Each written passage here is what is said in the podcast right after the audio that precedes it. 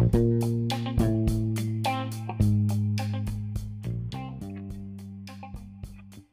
い、皆さんこんばんは。えー今日はちょっとね、えー収録が間に合わなかったので、生のね、配信というか、まあ、当日、夕方の配信になります。はい、というわけで、この連休のね、えー台風、台風19号、こちらの方が、やっぱり想像以上にですね、えー雨と風をもたらしたっていう結果になりましたね。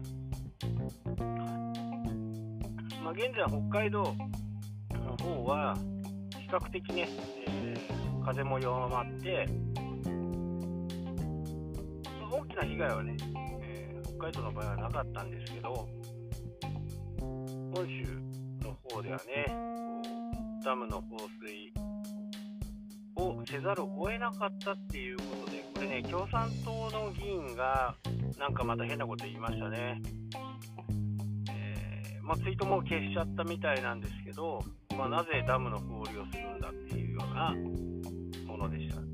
えー実はやっぱりこれ、ダムをね、空状態にしていたんですけど、それでもなおかつね、ー降って、それ以上貯めておくと、本当にね、ダムを崩壊すると、それの方がね、えー被害が大きくなると、やむを得ずね、放出をしたという結果なんですが、まあ、これも一概にね、あの高橋議員っていう共産党の、ね、議員が悪い、まあ悪いんですけどね、自分が調べない国会議員たるものがね、いろんな、えー証拠をしっかり掴んでいないままにね、えそういうふうなツイートをしてしまうというのが、まず問題なんですけど、えテレビのね、言い方ですと、もう放水しますみたいな。ここだけを言うとね、やっぱり台風来るの分かっているにもかかわらず、なぜ放出するんだって思われた方もね、いらっしゃるかとは思うんですけど、いろいろやっぱり調べていくとね、これだけ雨が降るっていうことで、ダムの水をね、事前に流しておいて、そこでなるべく水害にならないように、ダムで受け止めようとした結果、それでも止めることが、水をね、えー溜めることができなくて、放出したという結果になったようですね。やっぱりなので、この真実をね、えかり知るっていうことは非常に大切です。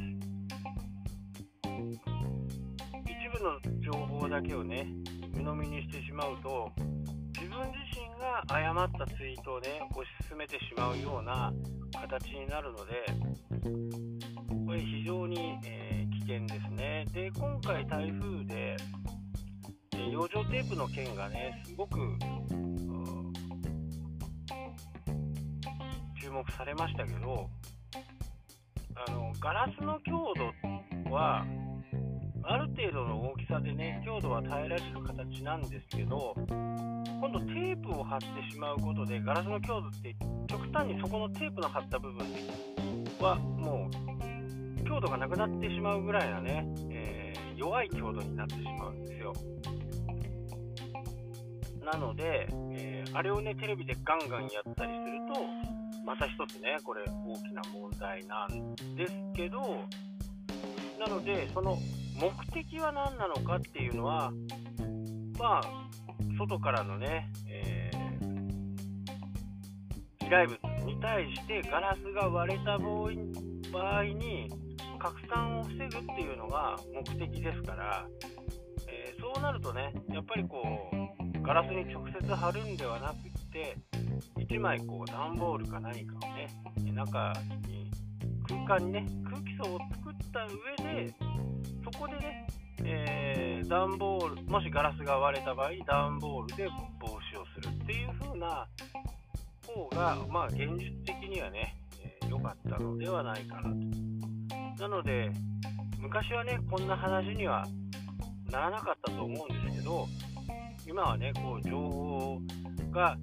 ちょっとしたいいなと思うのがマスコミに捉え捉捉えられてそれでどんどん拡散していくっていうね、えー、形になっている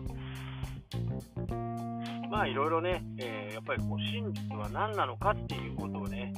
皆さんの中でこう分かっていただいてそれで、えー、拡散していかないとやっぱりね間違った情報を自分の友達に流してしまうっていうフォロワーさんに誤った情報を流してしまうということになるのでここはね非常に気をつけた方がいいかなと思います、えー、Twitter に限らずね Facebook どんな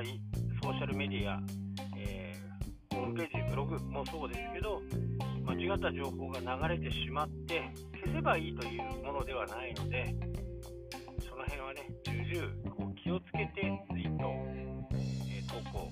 心がけた方がいいかなと思います。はい、というわけで、ね、今日はこの辺で終わりたいと思います。それではまた。したっけ？